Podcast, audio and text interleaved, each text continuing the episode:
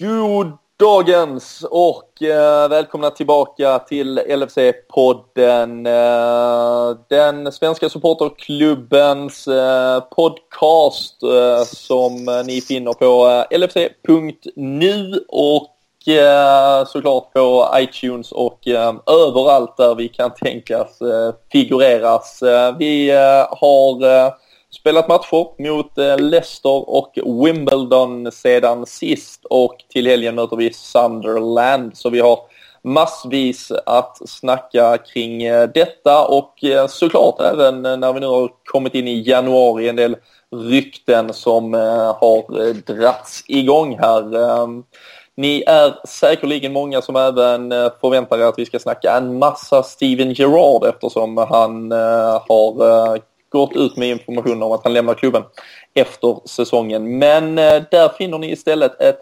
alldeles eget avsnitt tillägnat vår store kapten. Så eh, missa inte att eh, där denna veckan är släppt två avsnitt. Ett som handlar endast om Steven Gerrard som vi spelar in direkt efter denna podden och där vi även får besök av Fredrik Eidefors som dock inte orkar med oss redan nu utan nu sitter jag med Viktor Fagerström och Robin Fredriksson istället. Är det bra med er gubbar? Ja, som fan. Som ja, det är fint. Ja, det är, det är okej. Men... Det duger, det duger. ja. ja, det är bra. Um, vi, eh, vi har ju som sagt, eh, vi har massa matcher, eh, massa rykten och vi har ett avsnitt om Steven Gerrard lite senare. Leicester-matchen ligger ju nästan som man har börjat glömma den. Vi hade ju en match mot Wimbledon däremellan och därefter men vi, eh, inför den så, så snackar vi ju eh, om just Steven Gerrard som, som det såklart blir mer om senare. Han var, han var tillbaka i startelvan eh, på bekostnad av eh, Mankio. Så eh, där vi då spelar Jordan Henderson ute på den här högerflanken igen. Eh, blev det så illa som vi hade förutsatt att det kunde bli om, eh, om vi gick tillbaka till det efter att det hade sett så bra ut mot, mot Swansea tidigare? Spelmässigt vart det ju jag störde mig alltså, på det, det mycket. Ja, det, alltså, det, det var väl med att du hade spelat så jäkla bra matchen innan och alltså, man säger, rör inte det här nu. Men Nej, det var ju alltså, många det var en förändring, men man alltså, ser, ja, ju, alltså, man ser ju att det blir en förändring i, alltså det blir hela, det stör ju hela laget att, att det blir ett segare mittfält för Lukas och Gerard eh, liksom kompletterar ju inte varandra alls på samma sätt som om du byter ut någon av dem mot Henderson. Och jag tycker även Mankio gjorde det bra i matchen innan. Så äh, det var det är synd att det, att det var en sån förändring. Även om Gerard fick verkligen liksom göra poäng i matchen och hålla oss kvar. Han är en grym straffskytt i alla fall, det måste man ge honom. Ja. Det är få spelare hade skulle... Men det är det att man vill ju helst inte förlita sig på straffar. Nej, men det man, vill ju att, man vill ju att spelet ska funka så att vi, med de spelare, de bästa vi har så att vi inte behöver ha straffskytten på bänken och ta in honom för att vinna matchen så. Utan... Så kan man göra i vissa, för att svenska handbollslandslaget körde så i början på 90-talet. De hade någon kille som var närmare 40, han kunde inte spela längre men Mr 100% på straffarna, han gick ju bara in och tog straffarna så fort och fick eh, en ganska skön uh, yrkesbana uh, att välja. ja. uh, professionell straffskytt. Funkar inte riktigt och i fotboll känner inte flygande byten. Men, uh... Nej, vi får se. Platini ja. kanske, kanske inför det med tiden. Men... Uh, och solklara straffar i alla fall var det. Ja, jag skulle precis säga på tal om straffarna och generellt, vad är, är det inte ovanligt usel kvalitet på domarna i årets Premier League. Det, det där var ju extremt skrattretande. Det blir fan med bara sämre och sämre. Det är alltså varje helg. Exempel hela ja. tiden. Jag, alltså, det, var, det... det var förra helgen, det var... Uh, jag kommer inte ihåg vilka matcher det var, men det var en match först. Då var det två straffsituationer, klara, som missades. Matchen efter spelade vi typ. Och då var det, ja, det var ju var Stoke något... United första Stoke skulle ja, det. Ja, det var det. Och sen, Korrekt. Efteråt, det var solklara beslut som bara... Och sen nästa match, då var det ett rött kort som vi inte tog. Så alltså, det är så stora liksom, ganska lätta. Det är inte så det är inte att vi klagar på linjedomaren som missar med två dess liksom. Det, en offside det kan man missa så här. Det, är ju, ja, har jag mer förståelse för. Ja, men speciellt, ja, men om, speciellt om det är väldigt tajt, liksom två, tre dess. Liksom, det, är lätt att hinna med om det kommer löpningar åt olika håll och så vidare. Backen öppnar upp, forwarden löper ner. Äh, raka, slås. sträckta ja. brister och ben och allt vad det kan vara. Liksom, det, det måste de ju kunna ta. Alltså första situationen, det är alltså för att det ska bli straff så ska det ju dels, ja först och främst måste du ju ta på handen. Vilket den inte gör. Nej, och dels så, så, så ska det ju vara en avsiktlig rörelse mot bollen. Och eh, Alltså, ja, eller liksom för att göra sig större, liksom, att man ja, använder den som skydd. Jag tror inte, inte ens att, alltså skyddshands, det får du ju göra. Ja, alltså, det är skillnad då i huvudet men då. Det står ju till och med i regelboken att det, positionen på handen inte har någonting med lagen att göra. Om man, eh, det där med att eh, det är det som är så rörelse, konstigt. Det är en, eh, det är en myt helt enkelt. Eh, men, men det som är så konstigt att, att reglerna inte återspeglar hur, hur man bedömer i verkligheten och att det är så himla mycket Han kan ju inte ha sett eh, någon avsiktlig rörelse med handen mot bollen eftersom den inte ens träffar han. Och till, alltså till och med, alltså straff två tar jag i alla fall på handen, men jag tycker inte att, alltså, det, ja, det är inte heller en jätteklar eh, Eh, jag tror det är väl Coutinho som sopar upp den på eh, en utsträckt arm på en mm. Men den kan jag ändå köpa för den är så, så pass långt ifrån kroppen att Alltså det det är ibland bra som de ibland ja, inte. Det är alltså, typ jag vet inte, rätt eller fel. Alltså, eh... Jag kan acceptera. Alltså hade vi fått den emot så hade jag, jag hade inte sågat domare för det. Nej, det, men ja, när, när, vi hade fått en tok feldömd innan så var jag ja, också så lite... Skrattade bara. Inte helt men, men Coutinho tyckte jag faktiskt förtjänade efter hans dribblingar som ledde fram till det i alla fall. Det var en fantastisk uh, liten solo-ride han gav sig ut på. Men om vi fick lätta mål framåt för egen del och vi gick ju till pausvila med den där 2-0-ledningen så gick det åt helt andra hållet i början av andra halvlek. Och två stjärnspelare som David Nugent och Jeffrey Schlapp lyckas göra 2-1 och 2-2. Eh, det där var bland det sämsta jag skådat de där första 15-20 minuterna i andra halvlek. Eh, ja, Vad fan? Och det var den här, det var ju det här defensiva mittfältet ja, som inte plockade upp. Det var... Och Mignolet helt... orkar ju inte ens slänga sig. Alltså han kommer ju längre ifrån bollen när han slänger sig till och med. Han är ju fullständigt urusel dessutom. Nugent skott, det är väl i alla fall vollen som går in i bortre... Ja, den, den, det, där är det ju enbart utespelarna kanske som ska bära ja, det, är det är ett bra spel men alltså, man tycker ändå att det ska, man ska kunna ligga tajtare. Det är både om det var Skerte som har han som bröstar ner den och Sarkor som inte riktigt hänger med när Nugent kommer där på löpningen framför honom. Alltså, men det är ändå ett klassavslut och alltså, en halvvolley därifrån och slår in den så ja, det, det är bra gjort liksom. Men 2-2? Eh, Men 2-2 eh, alltså. Det, jag vet inte vad, vad de höll på med pressen där. Det var väl han lurige yttern där som både, drog både yttermittfältaren och om det var Lukas bara gick förbi, spelade in den. Sterling liksom tänker lite på annat, ligger en och en halv meter fel. Men Sterling kan... ska ju inte ens vara där från början. Varför inte Gerard eller Lukas där och, och plockar upp honom? Det kan man ju undra sig, men i det läget som var så var det inte Sterlings kille att ha, han ska inte få bollen där. Men han ligger en och en halv meter, två för högt upp och han får bollen och hinner inte tillbaka. Han liksom tar ju bara emot den och skjuter.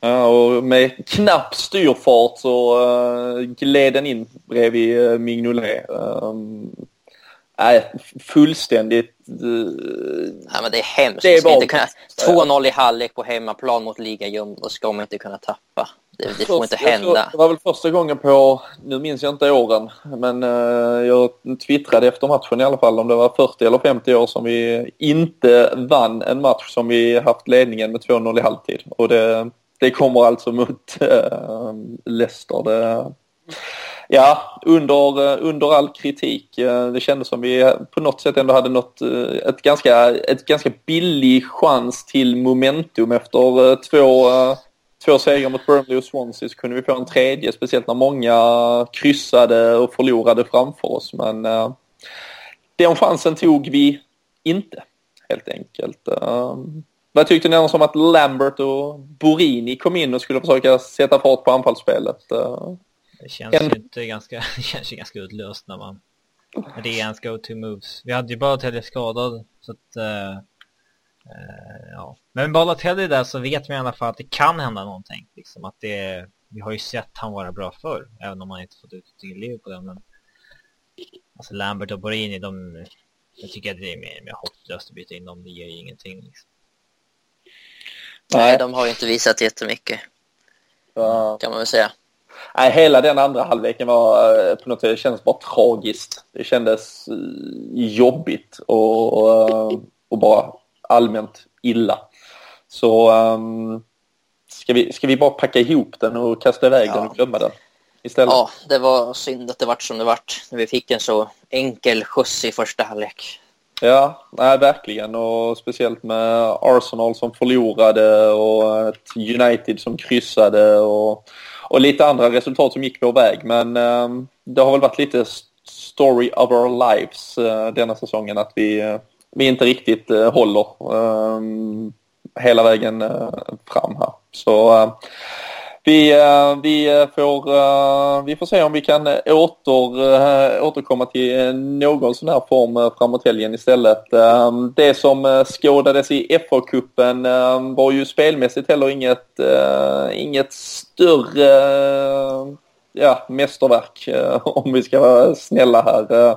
Vi mötte ju AFC Wimbledon och den muskulösa Akin Fenwa på topp som var så omskriven och uppskriven och som Niklas Holmgren eh, i Viasat-studion satt och eh, fullständigt... Uh... Hur mycket bänkar han nu igen? Var det 170 eller 190 eller? 190, 160, 180, 180. Han var, han var lite otydlig med det tycker jag. Ja, ja. Nästa gång får Holmgren läsa på lite mer kring hur mycket de egentligen bänkar för det, det vill vi gärna höra mer om. Men uh, vad tyckte ni om eh, kvaliteten på, på laget sådär på förhand som vi ställde upp? Eh, Mignolet är ju, är ju mer eh, eller mindre nu tvunget bosatt i vårt mål men vi spelar även den ordinarie backlinjen som det ser ut att, bli mer och mer. Emre Can, Skertel och Sakho.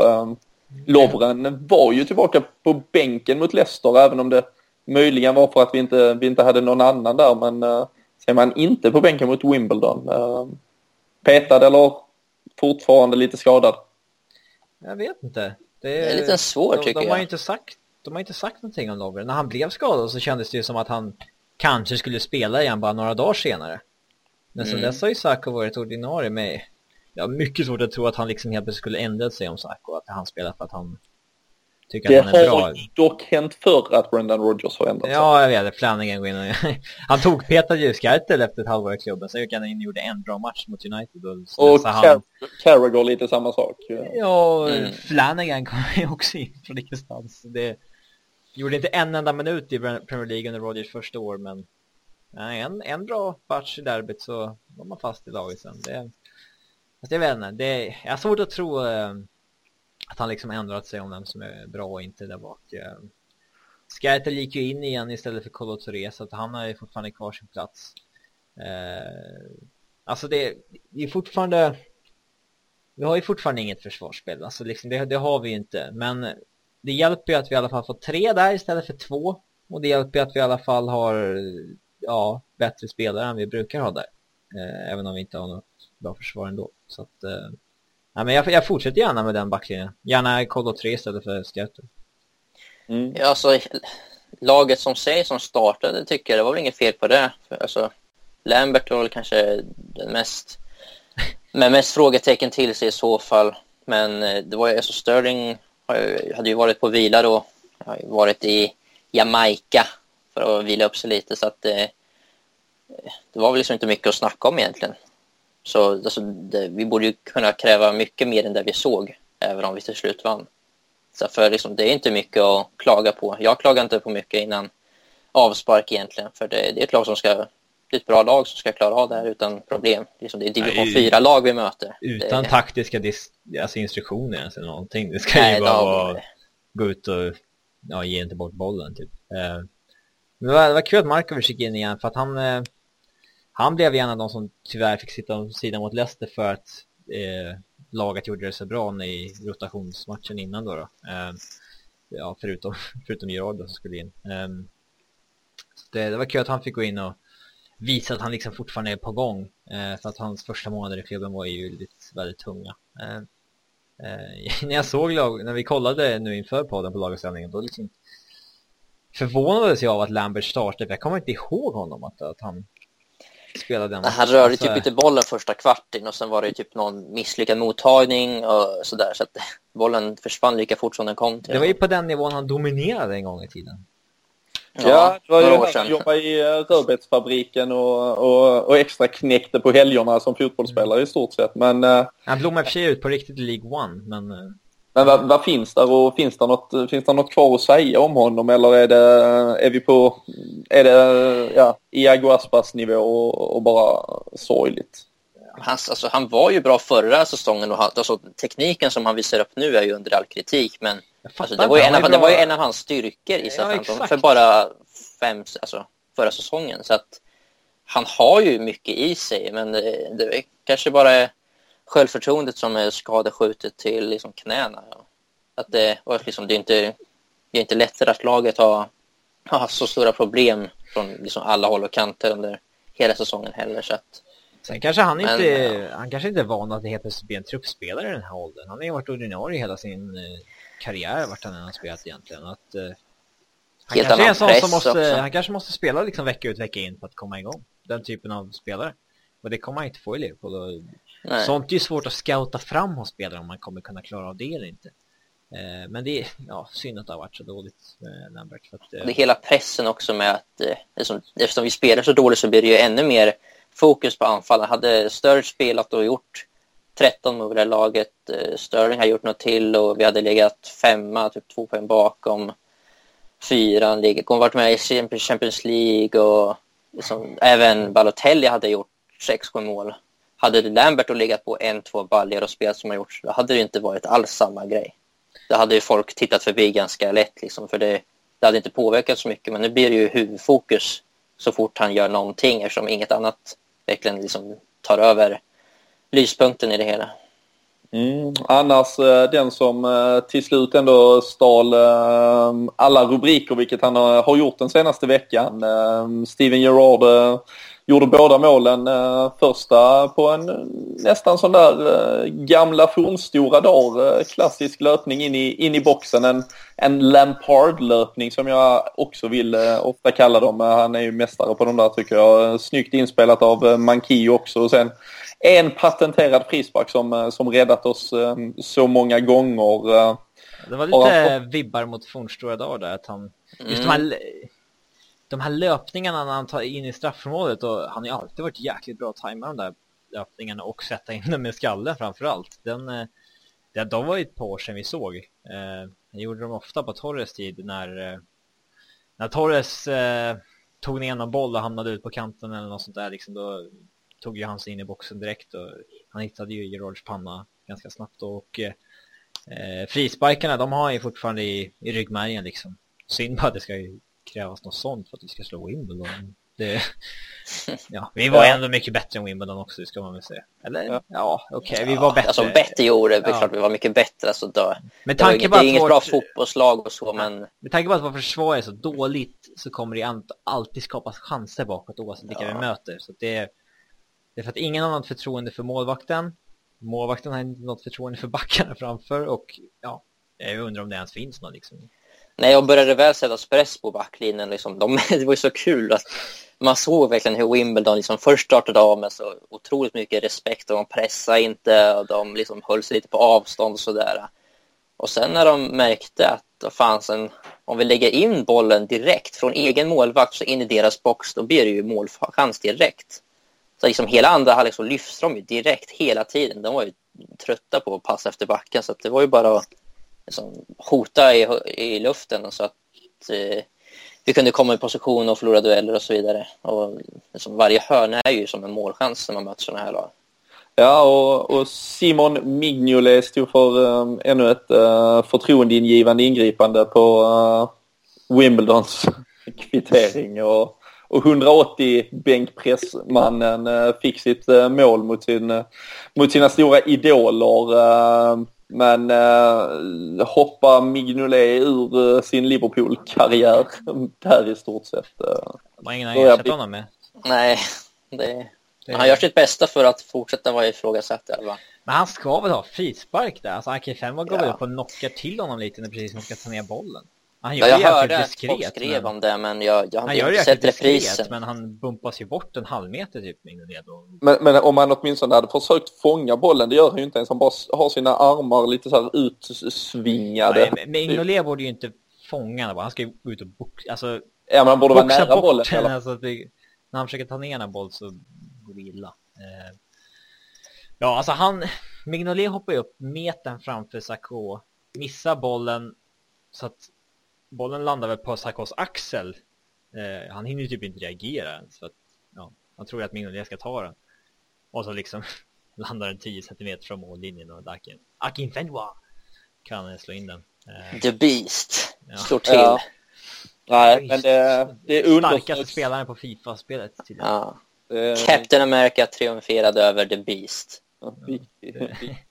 Viktiga, viktiga saker att ta med sig. Officiellt väger Akin Fenwa under 90 kilo. Mm. Inofficiellt gör han inte det kan jag meddela. Nej. Alltså det... Det kan ju inte vara så. Nej, speciellt inte om man påstår, det är en sak om man är tjock för fett väger ju inte lika mycket som muskler. muskler, alltså, han är ju jävla bodybuilder liksom. Ja, nej, det... Kolla på hans ben, det är ju 30 kilo styck på dem. Mäkta imponerande. Och eh, i slutändan fick han Gerards tröja också som han hade hotat mm. eh, sina medspelare med att om de rörde den så skulle de få stryk. Så, um, ja, och han, eh, han önskar även att Liverpool skulle gå vidare och vinna FA-cupen nu uh, och uh, dels för att han hejar på Liverpool men han uh, sa även sympatiskt sen eftersom han ville åka ut mot det laget som vann. Uh, tror inte det hade så mycket med det att göra men vi, kan vi byta honom mot Lambert tror jag? Alltså, jag tror fan inte de går med på det. Du skrev till, till, på Twitter skrev du ju det men jag, som jag skrev det också, jag tror faktiskt inte Wimbledon hade gått med på det. Jag vet inte I så fall ska vi byta lönecheckar också, det är väl där stod. Ja, Ja, så är det Sannerligen. Uh, eh, men uh, vi, vi lämnar väl eh, lite det som eh, har varit och, och kikar mot vad som komma skall. lördag, tidig match dessutom, så går det åt helvete hela helgen förstörd. vi, har inte ens, vi får inte ens lite tid att njuta av helgen. 13.45 avspark. Sunderland på bortaplan. En match vi vann förra året med 3-1 men eh, då hade vi två, eh, två ganska bra anfallare som, eh, som löste det mesta åt oss. Det var. Suarez comeback va? Comeback Precis. Match, va? Jajamän. Efter gjorde, gjorde två mål direkt. Det fick vi se när Gerards fina krossar. När det till Sturridge han bara drog förbi och la in den till Suarez som hade upp ett mål. Var inte den matchen? Eller var det mot Stoke kanske? Nej, det var hans. Jag tror det var hans. Nej, det var det. Vi, vi, vi hade ett sjukt omställningsspel mot Sunderland. Det var ja, första gången vi spelade den här 3-1-4-2 uppställningen eller vad vi vad det nu kallades. Det var just för att få, få in båda anfallarna. Men eh, det är lite andra förutsättningar för eh, denna veckan och eh, vad som nu kommer här. Eh, Sunderland har inte imponerat. Eh, ett lag som kryssar sig igenom det mesta här. Eh, har 11 kryss på de första 20 matcherna. Bara vunnit eh, tre matcher. Så ehm, inget Eh, som vi borde förlora mot men eh, där finns väl tyvärr en eh, risk för att vi kanske spelar oavgjort. Ehm, Adam Lallana skadad tyvärr och uppenbarligen även lite osäkerheter kring Dejan Lovren oavsett vad man personligen tycker om det. Raheem Sterling däremot tillbaka. Han, som, som nämnt här så fick han några dagars semester och när, när någon annan kanske tar en weekend och åker några mil så åkte han till Jamaica på en tre dagars tur i stort sett. Eh, vad, vad känner vi inför eh, det här Viktor? Eh, vad tror du och vad, vad hoppas vi får se för, för lag? Jag skulle väl vilja se ja, samma, jag kan dra hela. Det blir väl Mignolet, eh, Sakos, Gertel och Chan känns väl ganska säkra egentligen. Inte Kolo alltså? Ingen Kolo? Nej, jag tror inte, jag tror inte han byter. Eller han drar inte Kolo? Kolo har väl dragit, eller... Jag vet inte, jag har inte läst något om det ännu. I så fall drar han direkt efter matcherna. Det här är i så fall hans sista. Ja. Ja, men, ja, men jag tror att jag ska inte starta i alla fall. Jag tror inte han byter bara för att byta. Nej, de måste ändå byta tillbaka sen nästa vecka. Ja. Ja, vi kan nog vara ganska det... säkra på den där backlinjen. Ja. Det finns väl inga rapporter som säger att Lovren skulle vara eh. Det har inte eller, eller, Glenn, eller Glenn Johnson. Nej, det har planen från början var att både Lovren och Glenn Johnson skulle spela den här trevarvsserien. Mm. Eh, Lucas Henderson i mitten. Eh, Mankio höger. Och sen ja, det var, om man vill ha Gerard eller inte. Alltså om vi kör utan Gerard så blir det väl eh, Moreno vänster, Markovic, Coutinho bakom Sterling. Som jag skulle ställa upp. Eh, Swansea-laget med, eh, med ändringen att eh, Lalana ersätts rakt av av Markovic helt enkelt. Ja, Moreno går in på vänster. Alternativet var ju att Markovic som vänster ytterback istället för Moreno och Gerard som offensiv mittfältare bakom Sterling. Mm. Fortsätter som senast. Jag är lite sugen på att vrida på den anfallstrian också lite och få in Balotelli bredvid Sterling kanske. Men eh, det kanske är läge att vänta med det tills vi kan sätta in Sturridge och Balotelli längst fram. Mm, jag tror det. Sterling bakom. Men eh, ni tycker, eh, ni verkar båda eh, ratea eh, Lazar Markovic så högt så att ni försöker hitta en roll åt honom. Att om han inte ska spela i den offensiva så vill ni ändå ha en som vänster ytterback i, istället för Moreno. Där eh, tycker jag nog tvärtom. Han är en av de som har visat mest tycker jag senaste mm. veckorna och så. Liksom vem, vad har vi på bänken? Det är om vi vill starta Moreno istället eller, eller Balotelli och det, det vet jag inte hur sugna folk är på. Okay. Du, du... Jag startar hellre, alltså vänsterytterbacken startar jag nu hellre Moreno. Jag tyckte Moreno Mankio gjorde riktigt bra mot, uh, mot Swansea där så hade, hade nog gärna startat dem istället. Jag, jag tycker, alltså jag, jag, hoppas verkligen inte att rollen som vänsterytterback är den uh, Markovic ska ha framöver men se, kan absolut se han i i den offensiva där istället. Och så som sagt att han ersätter Lalana men Ska vi, ska vi spela till exempel Gerard där eller spela Balotelli i någon omvänd eh, offensiv formation så tycker jag ändå att alltså, Moreno och Manquillo är de wingbacksen vi ska spela på något sätt. Ja, alltså det... Jag ser i alla fall Manquillo som ett, alltså framtiden, inte bara någon som är här för i år. Så att det, jag sats, satsar gärna på de två som ytter Ja, det var ju ett tvåårslån så att vi har ju honom nästa säsong också. Ja, men oavsett, väldigt så. luddigt vad som gäller ja. där. Men det, Sul med Barca samtidigt option och det... Så lyssna på FM nu, det är alltid säkert. Ja. Nej, men, det... men eh, du Robin är inne i väldigt sentimentalt läge just nu så du vill väl eh, ha in Gerard i uppställningen i alla fall? Uh, ja, hemskt gärna. Sen har ju fyra mål på två matcher också. Det är... Ja, men, faktiskt. Eh, men, eh, men det är ju eh, det är ju väldigt svårt med den här tre, alltså om det är den här 3-4-3 eller vad vi ska, ska kalla det, hur, hur han i så fall skulle, skulle kunna användas bäst. Men men ja, eh, spela honom eh, i den eh, offensiva möjligen tillsammans med, med Sterling och Coutinho då. Eller, och sen hur man vrider och vänder kan, kan någon annan få avgöra. Men, men jag tycker nog att vårt mittfält ska... Jag hade gärna sett att vi byggde vidare på det vi såg mot Swansea där det var Moreno, Henderson, Lucas och, och Mankio. Tyckte det, det satte... Vi fick verkligen de här löpningarna på ytterkanterna som, vi, som man gärna vill eftersträva. Vi får löpningen med, med Jordan Henderson centralt och och sen eftersom det ser ut som det gör och eftersom Gerard har sagt vad han har sagt så, och vi vet vad som gäller framöver så, så vill jag ändå kanske se honom spela ganska mycket mer än vad jag kanske ville för en vecka sedan. Men eh, det ska vara i den offensiva rollen i så fall. Absolut. Ja. Då är vi ändå ganska överens. Det verkar så. Jag, som sagt, eh, jag slår eh, ganska många slag på att Moreno ska spela vänsterytterback istället för Markovic men eh, möjligen där vi är lite oense. Men, eh, men detaljer. detaljer. vad, eh, vad tror ni? 3-1 förra året, kan vi följa upp med ett lika snyggt resultat i år eller har vi inte riktigt vad som krävs? Det känns som att båda lagen gör ju mål. Det är alltid det mest säkra ja. spelet på tipset. Jag tror det var John Aldridge som sa att han spelar jämt på den nu för tiden.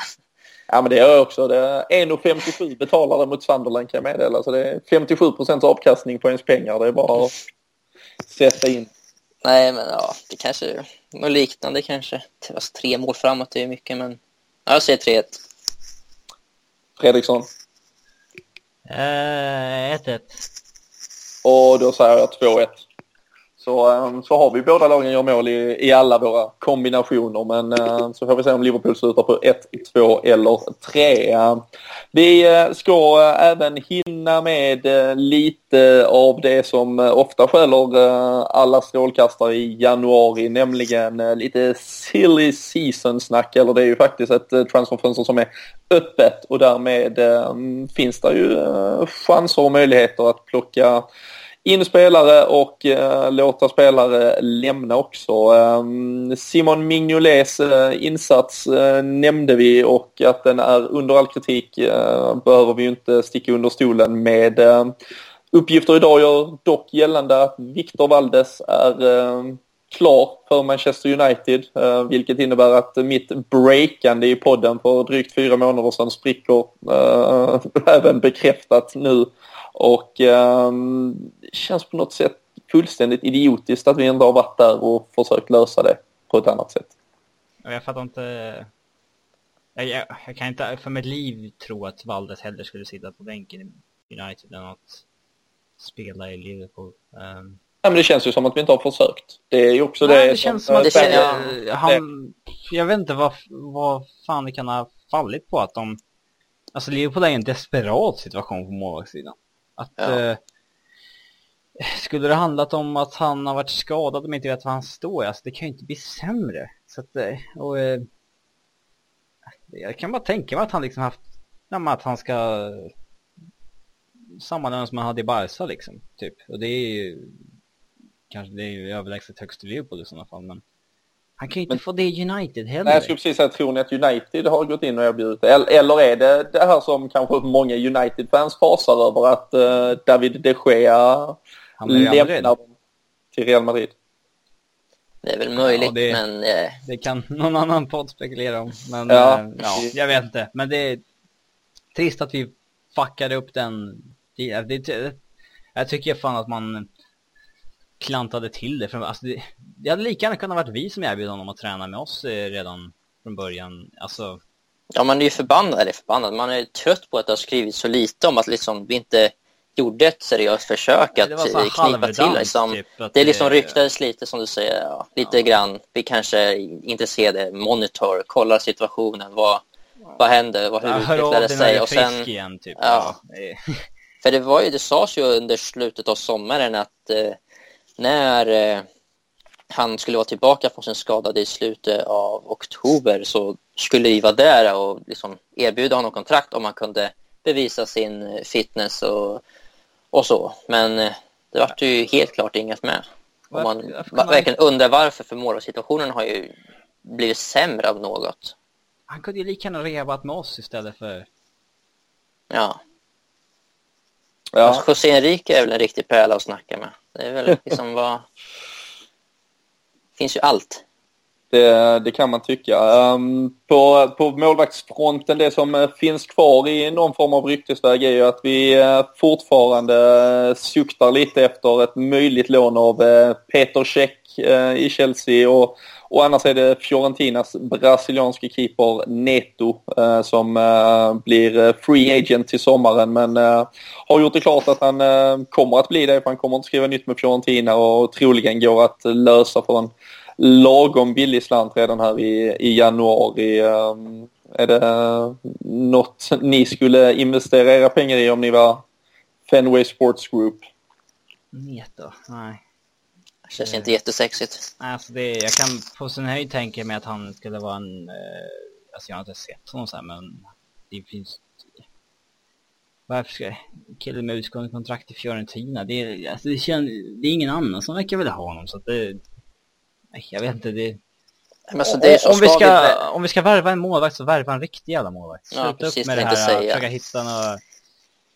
Eh, försöka hitta några jäkla fynd liksom. Det Ja. Alltså ska det in då ska det ju vara en förbättring som, som ja. man vet är bra nog för att lyfta oss. Alltså ingen, alltså Valles, oavsett vad hans skada är. Liksom, antingen det... en jättetalang såhär Courtois-nivå typ fast i tidigare ålder att liksom satsa på nästa stornamn. Eller värva in en rutinerad jävel som har bevisat någonting på någon nivå. Nu tror fin, jag att jag är check i helt... Sånt då? Alltså check i... Chelsea sålde ju Swatcher till Leicester häromdagen så att nu har de ingenting bakom eh, och släpper check. Så att det, där tror jag att den minimala, eller mikroskopiska möjligheten som fanns har runnit ut i sanden. De, de kan ju få Brad Jones som backup. Ja. Ja, ett fint byte där. Nej, Check lämnar nog i sommar, inte i januari. Ja, men det, även om det blir i sommar tycker jag att vi ska vara intresserade då. För att jag tror att vi måste kan spela tills han är typ 40 som fan Ja, ja. Det, han är bara 32, va? Så att jag skulle absolut vara redo att ge honom ett femårskontrakt. Uh, verkligen. Uh, Peter Cech uh, får väl ses som eh, någon form av dröm ändå. Det, det är ju en ganska dålig marknad där ute. Vi har ju även en, en lokal rival som eh, gjort det klart att eh, Everton är också ute och letar efter sin eh, riktiga, de ska ut och köpa en första målvakt för lång framtid men tycker inte riktigt det är några, några namn där ute. Så um, kan nog bli en ganska tuff jakt. Vi, vi valde ju att satsa vårt kort på Mignolet och där där spelar vi tyvärr inte uh, vår hand uh, helt rätt. Uh, med facit i hand var det antagligen för tidigt att, att byta ut Reina, framförallt mot, mot det vi valde att byta ut honom mot åtminstone. Så, um... Reina är ju värdelös, det är inga problem med, men vi borde nog ha tagit en annan... Det sades att vi valde mellan Begovic och Mignolet, så att, uh, kanske vi tog fel. Uh, det, det känns jag vet inte, det kanske är vi som har fuckat upp Mignolet också, han var ju bra när han kom. Så att, uh, jag vet ja, inte var bra i Sunderland. Vi har ju en målvaktstränare som eh, alla målvakter som har varit här blivit sämre under. Och sen så John Achterberg. Ja, och sen så har vi ju ett, ja, ett försvar som jag tror är direkt skadligt för vilken mål som helst. Uh, ja, det, det, det, är ju inte bra men, uh, men återigen jag tycker mycket uh, och, och framförallt när man, när man är på, på plats och ser det, det, det är kommunikationen från målvakt. Alltså vi... det blir värre och ja. värre också. Alltså för varje Ja, nej, men, det, och nu, men alltså, nu är det ju en självförtroendefråga såklart också som, eh, som helt och hållet håller på och, och, och knäcka äh, killen. Men, äh, det var okej för ett år sedan. Liksom. Ja, vi, vi, vi får se vad som händer men det känns ju som det är på den fronten vi, vi kanske borde vara aktiva om vi vill ha ett snabbt resultat. Det känns som att det, det hade kunnat ge oss några eh, styrkor ytterligare om vi, om vi hade fått in ett tungt namn där. Men eh, jag hade heller inte, jag hade inte gjort en januari-move för eh, Neto. Det, en flaxig brasse känns inte vad som eh, ska stabilisera laget. Uh, absolut inte på, på lång sikt. Uh, på kort sikt känns det ju inte heller så, så otroligt spännande faktiskt. Då hade jag nästan hellre tagit Mark Schwarzer om, jag, om vi hade fått den chansen nu. Men där högg ju Leicester. Men hellre ett rutinerat namn om vi bara ska ha en, någon den närmsta tiden. Att ringa Chelsea och be om check och de bara garvar där och så bara, men, ja men Schwarzer då. Någonting. Ja, det, det, hade, det, hade, det sjuka är att det hade varit bra nog. Liksom. det, har gått så Det är oroväckande att det är så... Jag trodde vi liksom skulle vara desperat efter målvakt i januari efter petningen av min idé, men det verkar inte alls.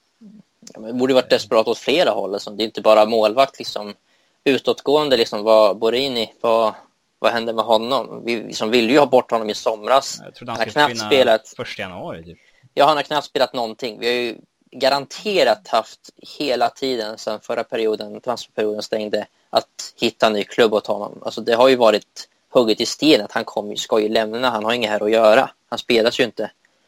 Och ändå så är vi nu inne i fjärde dagen i fönstret och det, men, men det har där... inte ens ryktats om att han ska bort. Nej, och jag fattar, alltså använder inte, alltså där borde ju i ett sånt läge borde ju klubben liksom själv använda sig av sin verksamhet och alltså någon form av sina, alltså, sina agenter kan man säga, alltså mäklare i stort sett som borde vara ute och liksom promota de här spelarna, alltså Ricky Lambert, eh, Borini, man kan väl om man, om man tycker så, även Lukas Leva om Samtidigt som det vore kanske dumt att sälja om vi inte hade något annat på väg in här i januari. Men det känns ju inte ens som att vi är ute och liksom frestar klubbarna. Det känns inte ut som... Det där, det där var väl jag inne på i somras några gånger. Att, att hade vi haft den här sportchefen med ett kontaktnät så hade vi kunnat sälja spelare på ett annat sätt. Vi, alltså Jenny är kanske en bra förhandlare där, men han verkar ju inte ha det här alltså fotbollserfarenheten. De, de enda som ville ha de spelarna vi hade i somras, alltså det var, den enda som ville ha Lucas, det var ju Benitez. Och den enda som ville ha Borini, det var ju den klubben han var utlånad till tidigare. Det var de vi ville sälja, det var ingen annan som kom efter dem. Och QPR kom ju sista där. Ja, men ja. Det... Men det var lite nödköp. Och samma sak med Agge liksom. Det är klart att jag tror, hade han varit i Chelsea tror jag som, klart som fan de hade kunnat sälja honom för en vettig peng till någon annan klubb. Alltså det, det var liksom, ja men det, det finns bara Bröndby i slutändan. Så det, det, vi verkar inte alls ha... Ja, det där, där, där skulle jag också... Där skulle jag verkligen vilja ha in en stark sportchef. Ja, och om inte en sportchef, åtminstone någon form av ja, grupp eller någonting, eh, folk i alla fall som, som jobbar med att mäkla iväg det vi, det vi har. Men, uh... Man vet ju vad det kommer sluta med. Det slutar med att vi, kommer, få släppa dem gratis och behålla halva lönen liksom, i resten av kontraktet som med, som med alla andra spelare vi sålt utom, utom de som är för bra, typ Suarez. Liksom. Ja. Um, en som eh, dock eh, ser ut att lämna eh, och han är kanske inte överst på listan över spelare man, man ville bli av med även om han inte har fått den, den utveckling man hade hoppats de senaste åren. Ehm, framförallt på grund av mycket, mycket skador och varit utlånad. Men Susu ser ut att vara allt närmare en permanent övergång till Milan. uppges signera ett fyraårskontrakt där och där har det mesta egentligen bara snackats om han eh, lämnar nu i januari eller till sommaren. Men eh, hur känner ni kring det? Ännu en av de här talangerna som inte riktigt nådde hela vägen samtidigt så går han visserligen till ett åtminstone historiskt sett storlag och, och kanske kan få en vettig karriär till skillnad från många andra av de här vi har tappat.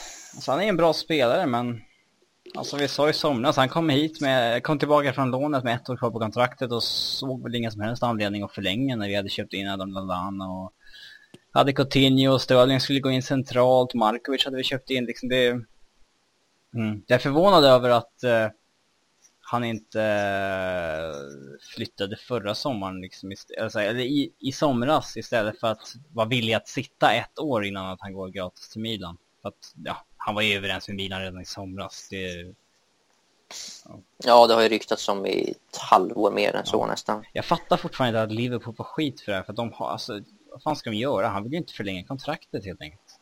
Det är Nej, och han har ju med all respekt så verkar han ju ha en, en del, uh, han, han imponerar ju inte, framförallt inte vid sidan av planen uh, på sitt uh, utlåningsår i, i Spanien. Och, och man kan väl även tvista kring hur otroligt mycket han imponerade på planen även om han stod för en del briljans. Men, men, men han har ju inte heller, alltså, han har inte tagit det där sista steget och skadebenägen och alltså. Han har ju stått still ett tag nu och alltså visst han är väl 21 någonting sånt nu och alltså, visst han kanske är skitbra, han kanske tar stegen när han blir 25 och blir någon David Silva typ.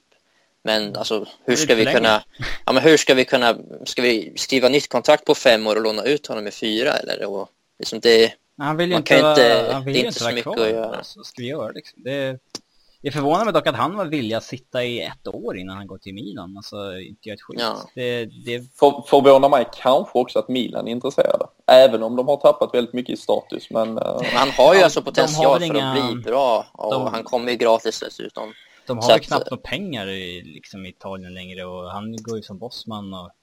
Man ligger Milan, de har vunnit 6 av 17 matcher va, i år. Det Ja, de är ingen bra. Det är inte den gamla... Nej, det är inte, det är inte gamla goda Milan. Det är inte som... Juventus som tar honom.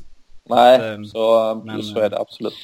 Uh, om vi annars uh, kikar på det som uh, mest och mest frekvent ryktas på infronten så, så är det ju framförallt en, en spelare vi redan äger och vi har ju nämnt honom tidigare när det började sippra ut för ett ett par månader sedan att vi hade ett intresse av att plocka hem eh, Divock Origi redan eh, här i januari. Men eh, flera journalister uppger att det är lite mer aktivt jobbas på just den möjligheten och, och framförallt verkar det väl kanske som att ett ganska skuldtatt eller skulddrabbat Lill gärna blir av med honom och tjänar lite, lite cash. Um, vad, vad ger ni det nu? Har ni ändrat hållning? Vi var ganska överens om att han borde stanna där han är. Eller eh, kan det vara läge att plocka hem honom?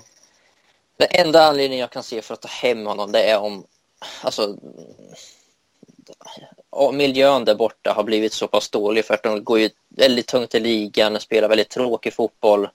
Alltså, Sen har vi spelat ytter en hel del till och med och, och fansen ska vara liksom, jag vet inte hur mycket agg de hyser mot honom just men att liksom det buas på läktarna och missade pass. Och liksom det, om det är liksom en sån spiral han är på väg ner i, liksom, kan vi få någon för 3 miljoner pund och förstärka oss liksom, en del, visst, då, då, då har jag inget emot det. Men ska vi betala en miljon pund i månaden för en spelare vi redan äger? Alltså, Lille borde ju inte vara inte, de borde knappt vara intresserade av att behålla honom och hans, liksom, för de betalar ändå hans lön. Alltså om liksom deras säsongen på väg vart den är och han inte levererar. Alltså jag vet att hans målfast är ju tokdåligt. Han har ju väl gjort två spelmål på 24 matcher typ. Eh, ja. Och två straffmål och så missat några straffar också. Mm. Men eh, alltså, Simon Bank sa att han var näst eh, antingen bästa eller näst bästa U20-spelaren i Europa. Ja, han, följer ju, han följer ju fransk fotboll eh, mycket. Så det, för, det förvånar mig lite. Och när vi såg Origi i VM så var det är inte den anfallaren som kommer göra massa, massa mål utan det är kanske en allround-anfallare på det sättet. Han kanske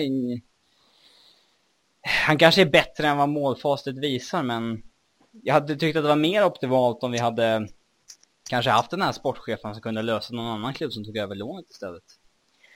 Ja, så jag tycker, tror definitivt att han, om han skulle komma igen skulle han göra det mycket bättre hos oss än vad han har gjort den här säsongen för Lill. Men... Då alltså, måste ju någon ut, alltså brinn ut i sådana fall. Alltså, ja. Vi kan inte liksom bara fylla på, utan... Nej.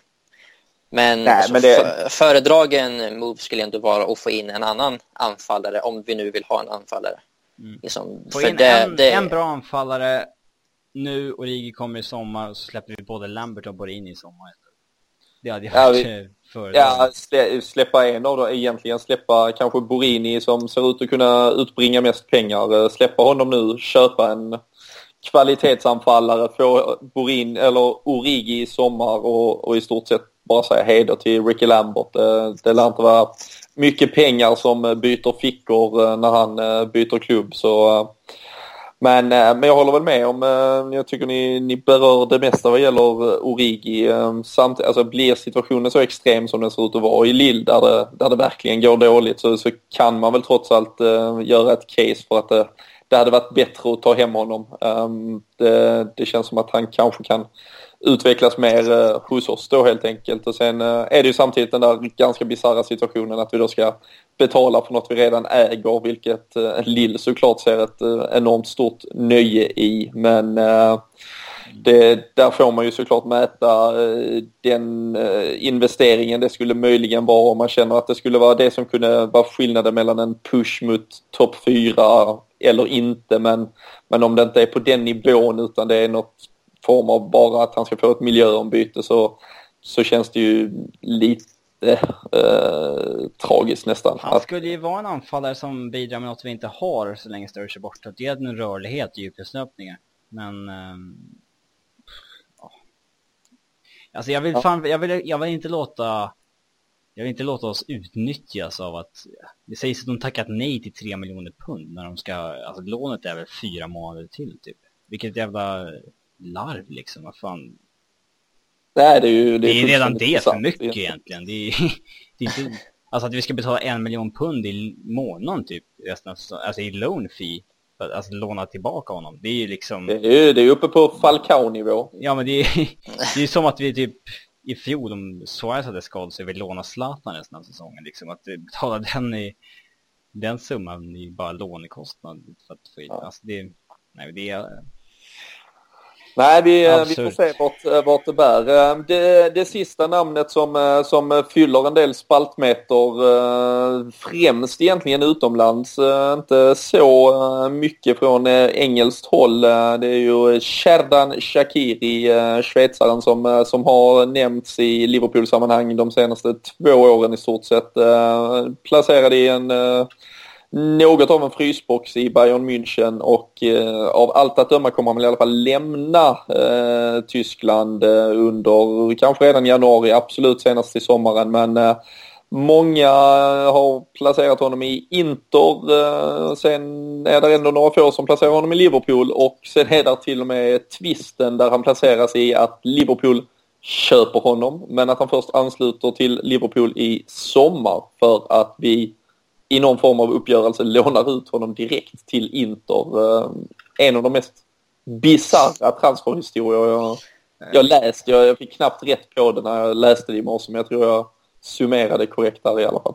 Oh, nej, alltså jag, jag tror James Pierce sa idag alltså in, att det inte skulle finnas något något intresse tror jag. Eller något sådär. Det, det, det är udda de här, de, den enda gången det faktiskt har blivit som det, alltså när, när utländska medier säger att vi vill ha en spelare som fan i konkurrens med andra och våra egna journalister säger ingenting. Den enda gången det faktiskt har blivit så, det är när vi övervägde Sako. Uh, mm. Jag, nej, men jag har väldigt svårt att, säger inte Barrett eller Pierce någonting så brukar det inte vara någonting på gång. Det, ja, ja. det är så konstigt för det är ändå italienska transfiguren Di Marcio som har rapporterat om mm. att vi budat som, det var väl en vecka sedan nu kanske. Så att det, det har ju legat... Han fick ju, han fick ju mycket skit också för att han hade fel i somras om att vi var intresserade av Shakiri då. Eh, så att han liksom skulle väl vara ganska försiktig med att gå ut med samma information igen om det inte stämde. Eh, ja. Fast det, nu har ju Shakiri själv sagt att det var liksom det var väl på gång i somras men Ja, det, så, så att, att, det, är ju, det är ju i princip bekräftat att eh, Bayern blockerade övergången. Mm, och då gick vi ut till Markovic istället. Eh, ja. Men så att eh, jag vet inte. Det, det, är väldigt konstiga rapporter. Liksom. Det är många som säger olika. Men han verkar i alla fall ligga närmast Inter och att vi, vi har i alla fall någon ja, jag, jag, halvdan jag, överenskommelse med Bayern men att eh, Inter som ligger i favör hos spelaren i fråga. Alltså att värva Shakiri går inte liksom i hand i hand med att Pierce och de säger att nej, det kommer bli ett lugnt fönster, inget kommer hända, kanske bara Origi. Typ. Nej. Shakiri bombas in då vecka ett. Liksom. Det...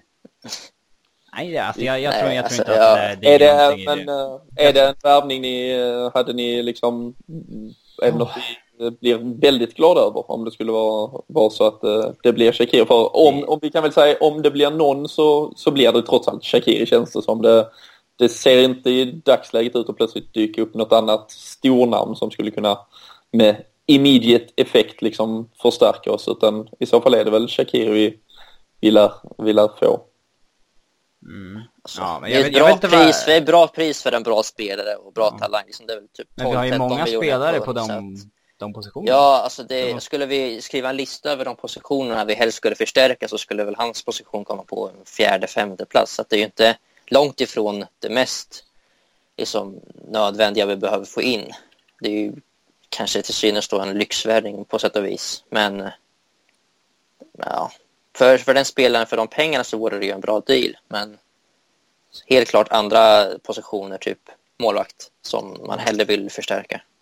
Men jag älskar Shakir som spelare, jag tycker han är skit, eh, skitbra. Mm. Om ni um, hade fått uh, bara köpa en spelare i januari inom lagom rimliga gränser. Uh, målvakt, målvakt, målvakt. Ett, ett namn. Mm. Check. Uh, check. Ja. Check, check. Check på den. Check, check.